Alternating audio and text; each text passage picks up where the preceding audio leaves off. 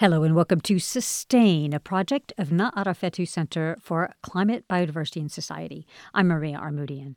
In this hour, invasive species, harmful non indigenous animals and plants, are costing the world hundreds of billions of dollars per year and exacerbating a mass extinction crisis.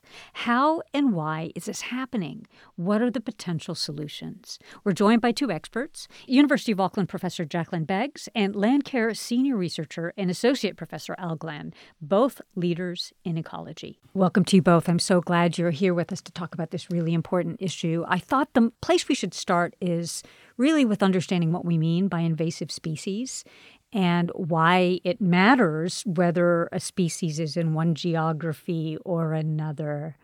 Al, would you like to start? Sure. Often people confuse the terms introduced species and invasive species. And the key difference there is that invasive species are not only introduced to a place outside their natural range, but they're also harmful either to the environment or to human health or the economy. Jacqueline, what would you add? No, I think that's a great definition. There are all sorts of different languages. You'll hear people will say alien invasive species. So there's a wide range of terms, but I think Al's definition is, is great. So an invasive species, something that's spread out of its native range and causing harmful impact. Yeah, and so what kind of harmful impacts are we talking about? Like, why does this really matter? Why is there this big report coming out of the United Nations saying we've got a crisis with invasive species? Well, the impacts can be wide ranging and significant. There's can be a massive amount of economic impact, billions of dollars. There can be a huge amount of ecological impact, species going extinct, species being impacted in so many different ways. And so that's problematic when a lot of our biodiversity is already in big trouble. And then the third strand is, of course, uh, social impact. And so there's all sorts of effects on human well-being.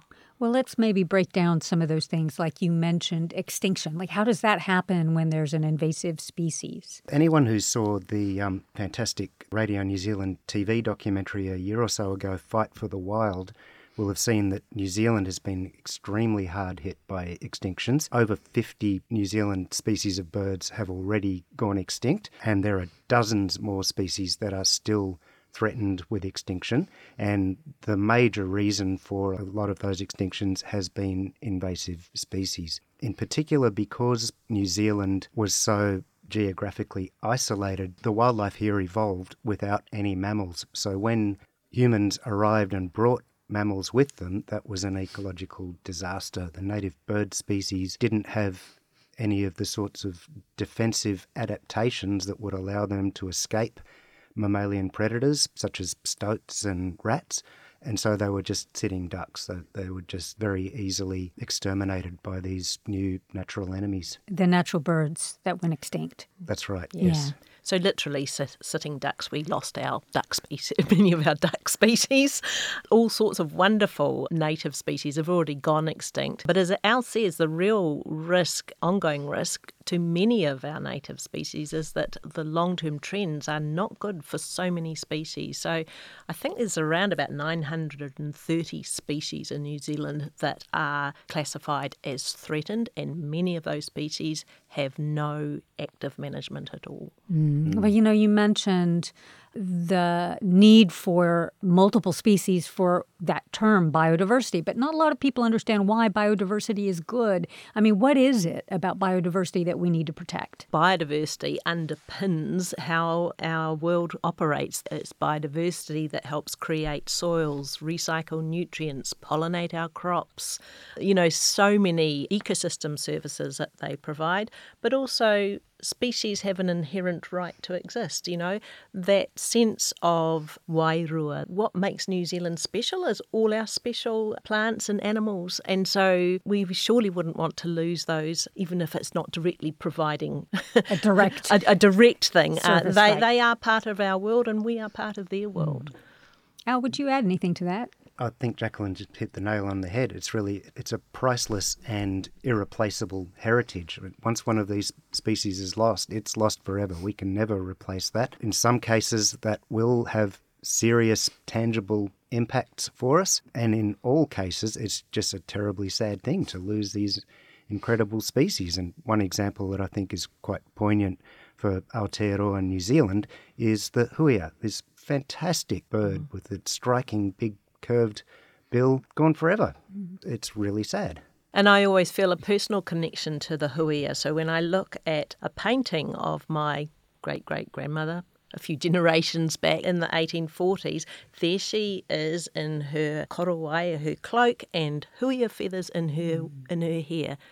Huia were a part of her world in a way they can never be part of my world now. And so it's a real. It's like you've been robbed of a piece of your heritage. Yeah, it's, it's kind of, that's gone. You also mentioned a few other things before we started recording that I thought I'd re mention. Um, one is you said things like fire ants that are invading have real consequences beyond, for example, what the mammals have done to the bird species. Like, mm. first of all, how do they get here? and and what's the problem?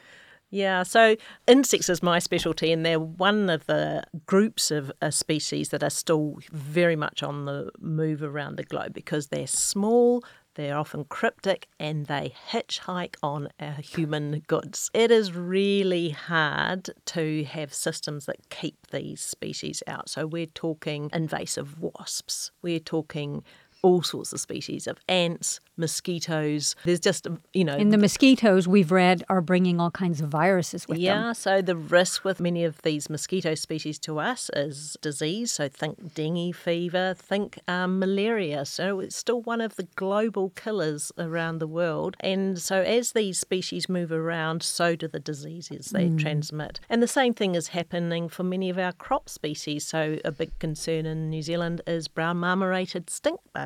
Uh, we absolutely know we don't want that in New Zealand. It would attack many of our crops, potentially attack many of our native plant species, and transmit disease. Let's keep it out. so, any other that you can think of, Al, that we should be aware of, both here and abroad? Like, what are the invasive species? most concerning. I know one of the others is Caulerpa. We talked about Caulerpa, right, which is actually seaweed. globally a problem. yeah. It's not just here. Mm. What, what else are you finding that, that we're having to deal with either here or you're from Australia, right? Australia or elsewhere that you're studying? That's right, yeah. So New Zealand and Australia have some problems in common and, and a few key differences as well. So, for example, one of the most damaging invasive predators in Australia is the red fox. And fortunately, foxes never established in New Zealand. It would have been a real catastrophe if they How did they get here? Uh, there, foxes I guess, were to Australia. deliberately introduced to Australia by Europeans who wanted to pursue the, the traditional uh, oh. English aristocratic sport of fox hunting on horseback. So that, that was the reason, as frivolous as that sounds and it's been an, an, ecological catastrophe. So, foxes have contributed to the extinction of more than 20 native mammal species in Australia, and there are many other species that will go extinct if we don't continue to control foxes there. And it's been a similar story here in New Zealand with the introduced stoat. So, fortunately, stoats never established in Australia, but they did here in New Zealand. Um, and it's very striking that the native species that we're left with here in New Zealand, the species that are too big for a stoat to kill, whereas in Australia they have the sort of opposite situation where the, the species that have not declined or become extinct are the ones that are too small for foxes mm. to bother with. So if both invasive predators had been introduced to both countries, there'd be almost nothing left. So, the other big issue that the UN report talked about was how expensive it is to deal with the invasive species crisis. The number was something like 400 billion. Al, I heard you say that maybe that was an underestimate. What are we talking about? Why is it, why are invasive species costing us? The report itself said that that 400 odd billion was a, a conservative estimate. I have read a previous estimate that put the figure at well over a trillion dollars per annum. Um, and to put that in perspective, that's about 5% of the global economy. So it's a staggering figure. And it was also estimated that that amounted to more than the combined costs of all the natural disasters around the world each year. So you think of the costs of earthquakes, cyclones, tsunamis, wildfires, add them all together, and they still don't amount to as much economic cost as invasive species. Well, I imagine that's partly because the invasive species are part of the natural, so called natural, I think we should start calling them unnatural disasters, frankly. But for example, I understand that the reason in the fires in Hawaii were so fast and so rapid and so devastating was because of an invasive species of grass that was highly flammable. Mm. I think similarly, the fires in Canada had an element of the invasive species that were highly flammable. So I imagine that that's part of the calculation. Yeah. And and I think it's a really important point that a lot of these drivers are interacting. So as climate warms and we're getting these more extreme weather events, if you add into the fact that you've made your forest more flammable with some of these invasive species, often they seem to be flammable species, uh, then you've got the two things interacting, and and you go, oh my goodness, like where do you start with some of these things? So, and New Zealand's not exempt to that. Many of our exotic species are highly flammable. The pines, the hakea. Why do we have pines? well, the pines uh, form, you know, an incredibly important forestry resource in New Zealand. So there's all sorts of economic drivers to that industry, but there are also other species that are not economic that have come in, thinking of the Pinus contorta that's got away in parts of New Zealand. So sometimes it's a mixture of things coming together there. Mm.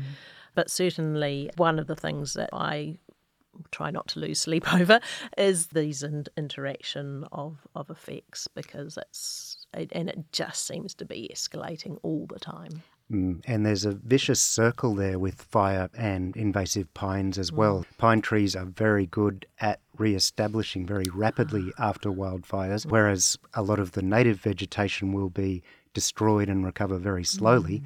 Pine trees will sprout up very quickly after fire. So I've mm. seen photographs of recently burnt areas where there's just a, a green carpet on the forest floor, which is all just tiny baby pine mm. seedlings, and there's nothing else left. So, after repeated cycles of fire, we end up with native vegetation communities just being completely replaced by a, a monoculture of pine trees. Mm-hmm. And so let's think just a little bit about why is it important that certain geographies have certain species and other geographies not have them. Why is that important? Well, I think it speaks to the unique character of each place. So I think there's huge cultural significance, mm. but also talking as if all species are equal. But what's happening with many of these invasive species, it's the same suite of species that are invasive around the world. So, sure, we could allow the world to become totally dominated by a handful of these species that do well virtually everywhere, but then we've just lost, lost the richness. the richness and just because those invasive species do really well in certain circumstances at the moment, you lose that diversity from the world. If conditions change in other ways, there's no coming back. You've lost the continuity of. It's like of, it, if it is more resilient, it's to use an insect analogy, is it mm. like a cockroach? yeah. Which is very resilient, but would you want all your insects to be cockroaches? Yeah. Coming back to the red imported fire ants that you mentioned before, that's one of the species that just seems to be expanding globally. And so some countries have spent masses of amounts of money. Australia spent millions of dollars trying to get rid of it when they first mm. detected it in Brisbane and they failed. They oh. could not do it. We were lucky, so red imported fire ant has been detected here and established a number of times, but we caught those incursions really early on and with really concerted work and some clever effort. Um, we eradicated we, as far as I know, we're the only place in the world have achieved that. So when I heard this week that red imported fire ants have been detected, established in Sicily, I go, unless they are right on to it, yep. we're going to have red imported fire ants throughout Europe, which increases our risk. Oh, you that's know, right. Every time, over. Every time these things spread to another locality, it just increases their ability to keep spreading further and yeah. further. Anything you would add on that, Al? So another reason that the loss of, of native species is, is so disastrous is that communities of plants and animals and all living things have evolved together in their particular regions of the world. And so there are interactions that occur between these species that prop up entire ecosystems. Obvious examples are things like plants that have specialist pollinators or specialist seed dispersers. And often, even if the pollinator or seed disperser doesn't become extinct, it might just become rare and just patchily distributed. So you have a serious loss of ecological function there. And one example of that here in New Zealand is the, the kererū, which of course is not extinct, but they're a lot less common and widespread than they used to be. And they're important spreaders of seeds for many native plants. The kererū is a The kererū is the New Zealand wood pigeon. the wood pigeon, the the green and white, the, yes, really the beautiful colorful green, big, white, yes. and purple yeah, pigeon. Yeah, gorgeous things. And so, are they in decline here now? I think their numbers are relatively stable now, but they're much less common and widespread than Hmm. they were in pre-European times. And do we know what's causing that decline? Um, combination of factors. Definitely mammalian predators are implicated in their decline, but also change in uh, land use. So they are a species that really likes the native bush. Although, having said that, there are parts of Auckland where they're doing quite well, but often anchored around things like puriri that flower and produce fruit year round. Um, they are um, an iconic New Zealand species that have definitely, is one of the many species that the invasive species have played a significant role Ah, in yeah. reducing the numbers. You know, you mentioned earlier about the interaction of all the drivers like climate and pollution and land use and all of these things. I'm wondering if, in fact, ecosystems themselves uh, or the species within the ecosystems are going to have to move as a result of some of these anyway.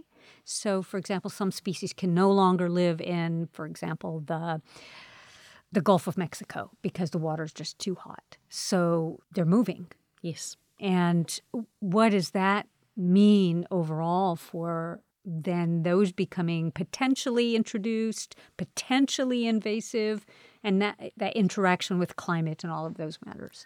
Incredibly challenging to try and figure that out because and many species around the world are on the move already. It's been documented for many many many species that they're having to shift into cooler climates either by going north or south or by going up mountains or elsewhere. Some species can move relatively easy. Others we've lost that habitat connectivity. Mm. So if you're a bird and you need to get further north and there's no habitat for you in between well bad luck. So there's all those issues, but yeah, we everything's up in the air as to where it's, it's all going to land. Because what do we do with a species that can't shift on its own? Do we deliberately move it? And if we're going to do that, do we take all the things that it needs to form a community and its interactions with it? And where are we moving it to? What happens to the species there? I know And that's there's the risk happening. that it, it Yeah. could become an invasive Ex- species ex- in the in the In the location that new we translocate location, it to. Yeah. That's exactly kind of what I was getting Yeah. at was because mm. I do know they are moving some species intentionally because they can't survive anymore in those environments Yeah. where they had lived. I think there was a deer, a particular deer in the United States. They're talking about moving it because it can't survive anymore. But then does mm. it become invasive to another habitat? Yeah, so hopefully in those cases they are doing their homework before they translocate these species, and we we can, if we're careful, be pretty confident that a, an introduced species will not become harmful. And there are some good examples here in New Zealand of species that have been deliberately introduced as biological control agents for hmm. weeds. One is the heather beetle, hmm. um, and one is the ragwort flea beetle. Hmm. Both of these have been successful weed control, biocontrol agents. But before they were brought here, there was very careful research carried out to ensure that these mm. species weren't going to just start eating the native plants or competing with native invertebrates or having any other potentially harmful effect. Yeah, I mm. imagine the introduced honeybee has created problems for the in, indigenous New Zealand bees. Yes, around the world there are issues around honeybees, but it's one of the trade offs that humans get to make is like we value the honeybee for all sorts of other reasons, and so that's been traded off against potential impacts. When we start having to play, manipulate these things at the massive scale and speed with which we're going to have to act with some of these things, the sort of careful work that Al's been talking about that happens around bringing in biological control agents. I'm not sure that we're going to have time to do that for all these species. Mm, yeah, it takes years. It takes years. And then what do you do if, say, we discover that we need to shift an iconic species somewhere else? And the answer is yes, it will have an impact on the receiving do we then go, all right, we make the call that we're happy to live with that, or let the other species go extinct? You know, these are going to be really tricky, hard questions. Tricky questions. Extremely hard questions. I imagine here, where we are in Aotearoa, New Zealand, we're surrounded by a big moat. And Yep. so the controls on land, at least, are a little bit easier. Certainly not the ocean because we share that with so many others. But how much do you feel like that has helped in the protection of Aotearoa New Zealand's biodiversity? Well, I think it's been both a, a blessing and a curse. So there's, there's no doubt that it, it has slowed the ingress of exotic species into New Zealand in, in modern times, but it's also that isolation which has made New Zealand's native species and native ecosystems so exquisitely vulnerable. So when, when invaders do arrive, our native species have no defence. Mm-hmm. Yeah, no, it's a really good point. But, you know, I think having that big moat, as you describe it, we can play that to our advantage. And it's perhaps one of the reasons why biosecurity is so strong in New Zealand compared to the rest of the world, is that we have that natural advantage. And, And the fragility that comes with it. Yes, and so we've been able to build a, a system where, and we're so lucky that you know we're in New Zealand as one country, and we're not having to argue with all our neighbours about. you know, we can decide as a as a nation how we how we move forward. So that's that's been an advantage as well. I think the other um, advantage New Zealand has is the latitudinal spread that we have. So when we're talking about biota having to shift in response to climate change, we have the ability for that to happen to some extent. It, it won't solve everything, but mm. but that helps. You just used for the first time in this conversation the term biosecurity.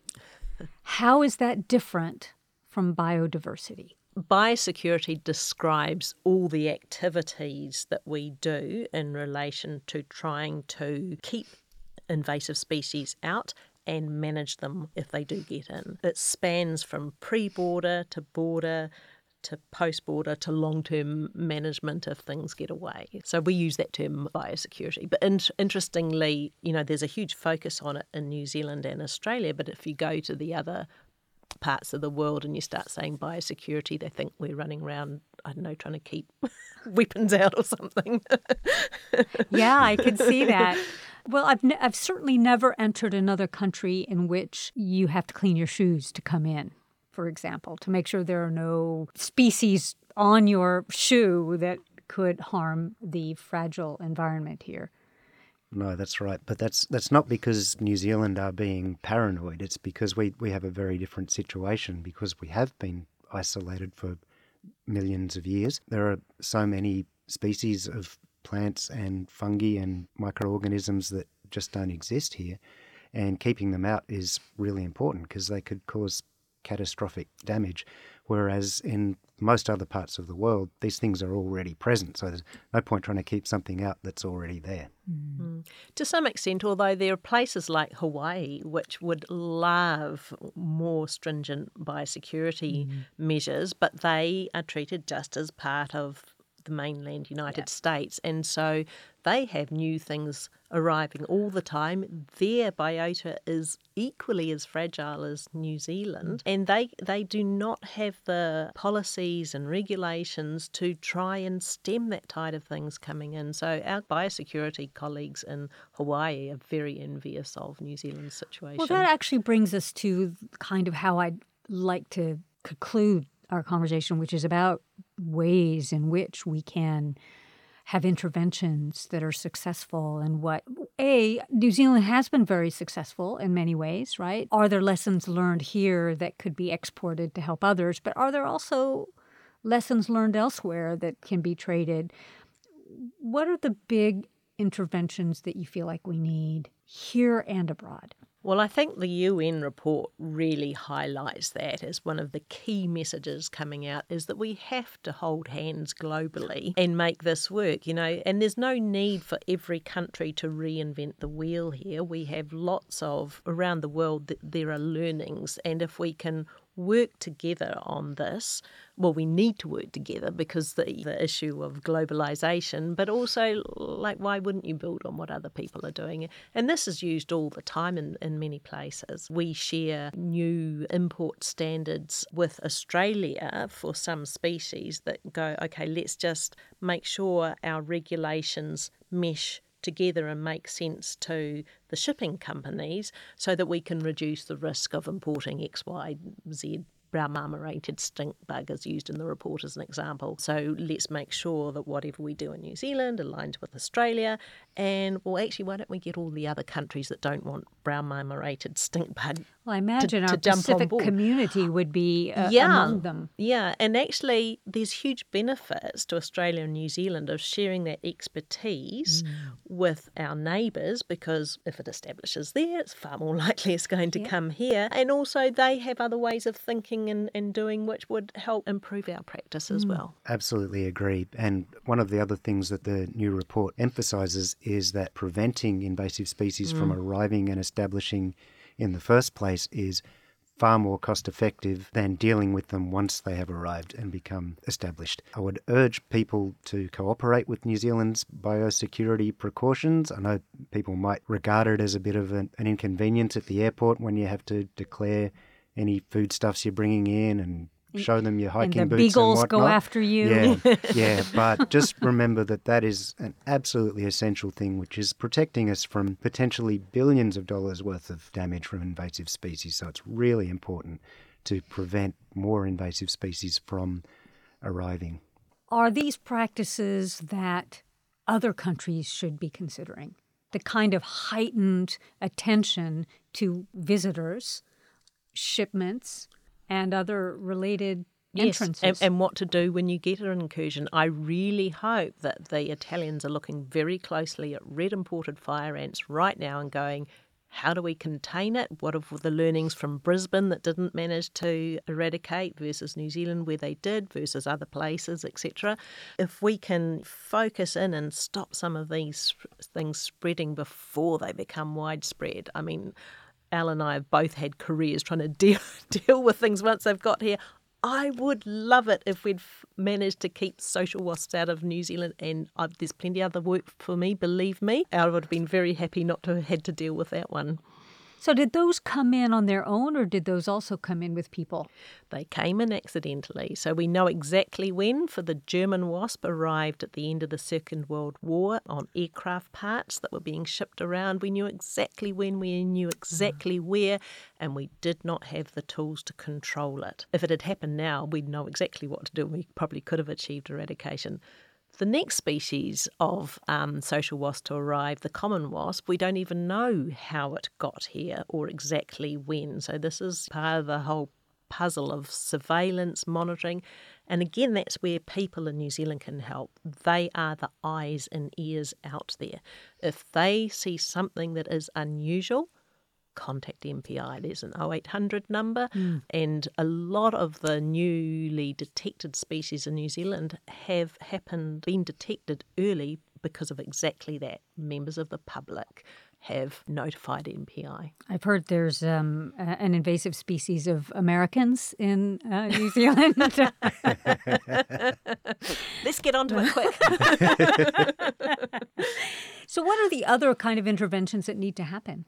Here and abroad? Well, in, in some cases, it is actually possible to eradicate invasive species. Um, this is usually and is it desirable in some cases? Ab- absolutely, imagine, yeah. where where where it is feasible, it's desirable, and this is usually the case on islands because you have a relatively limited sized area, and also obviously being an island, much reduced risk of reinvasion from outside. Mm-hmm. So you're mm. not constantly trying to keep up with a, an influx of, of new invaders. And so New Zealand has led the world in this, and we've been successful in eradicating invasive species from many of our offshore islands around the, the country, which has really secured the existence of many of our, our native species. And anyone who's ever visited Tiritiri Matangi just off the, the Auckland coast will have seen the benefits there, where even before the ferry docks on the island, you can hear the bird song. And when you get off, you have birds just flying around your head in practically in swarms that you cannot see on the mainland. Species like Tieke saddleback, which are extinct on the mainland hmm. apart from in fenced eco sanctuaries, are so common on Tiritiri Matangi that you'll see one every few moments. And it just gives you an idea of what can be achieved in the absence of invasive predators. And I suppose, like with the invasive plants uh, or flora, like if they would have eradicated the grass that was in Hawaii, they might not have had such a destruction. So that's another thing. But then how do you prevent that? I mean, it's not like you can actually, I don't know, maybe you can see when it's getting into the soil. You mean the plant itself? Sure. Well, there's. I mean, we mostly talk animals because that's that's our area of expertise. But there's equivalent amount of work being done on on plants, and there's all sorts of uh, strategies for dealing with the plants. But again, it's the same thing in that once they've become widespread, they just about become intractable, and then you're talking about long term management. So once things are really widespread in the so landscape, just can't let you, them get established. No, you've and That's so the it's the early detection, which requires surveillance, reporting, and action. That's your main window of opportunity. You, in one of your recent publications, Jacqueline, uh, you talked about how important technology is now to do that surveillance. Is that already available, or is that something that is necessary to it's, upgrade. Yeah, it well, it's rapidly developing, and so there's a lot of focus on new molecular tools. And I think you know things like the global COVID pandemic showed the value of being able to use some of these new molecular tools. So you know the screening of wastewater, so we could detect mm. uh, where it was coming in. Those sorts of approaches can equally be applied to other species that we're concerned about uh, getting in. So there is work all around the world looking at that sort of approach. But the other sort of technology that's rapidly increasing is machine learning and the ability for um, AI and these things to help us out. And so that's obviously a rapidly escalating mm. field too. So we don't have to keep doing the same things in the same way that often are hugely labour intensive and difficult. I think we need to grasp these new technologies and look at how we can mm. apply them to make things more cost effective and effective. Al? Anything on the mitigation side of it? Policies, other technologies? What's necessary now given the big gigantic crisis that the UN just told us we have? We've been focusing just now mainly on sort of early detection and, and eradication, or, or better still, prevention. But in many cases, there are invasive species that have been present already for decades and they're widespread, where eradication is not a realistic option. But often there are still things that can be done, and those include containment, where we just prevent the species from becoming any more widespread than it already is, and also just managing invasive species in priority sites. So, for example, you might have an area where there are threatened native plants being outcompeted by an invasive weed. So you do weed control in those priority areas. Okay.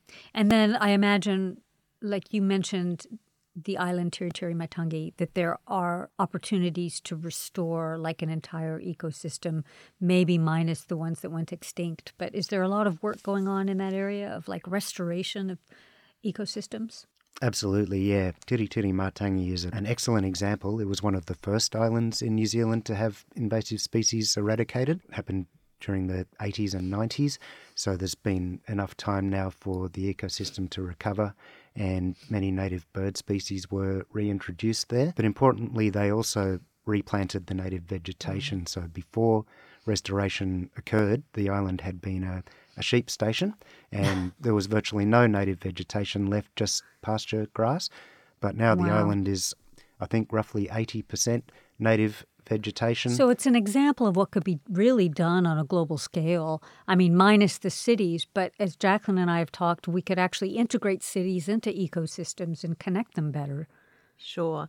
And I think one of the keys uh, to the success on Tiritiri Matangi was the involvement of community. Mm. Planting trees and restoring ecosystems is something that many, many people in New Zealand get involved mm. uh, with. And it's happening in cities, it's happening on farms, it's happening out on, on our islands and natural environments. And so I think if anything gives me hope in New Zealand, it's just to see how over the decades of my career, that whole activity's really taken hold in New Zealand, and there's a massive amount of community effort because these issues aren't something that the government can solve on its own.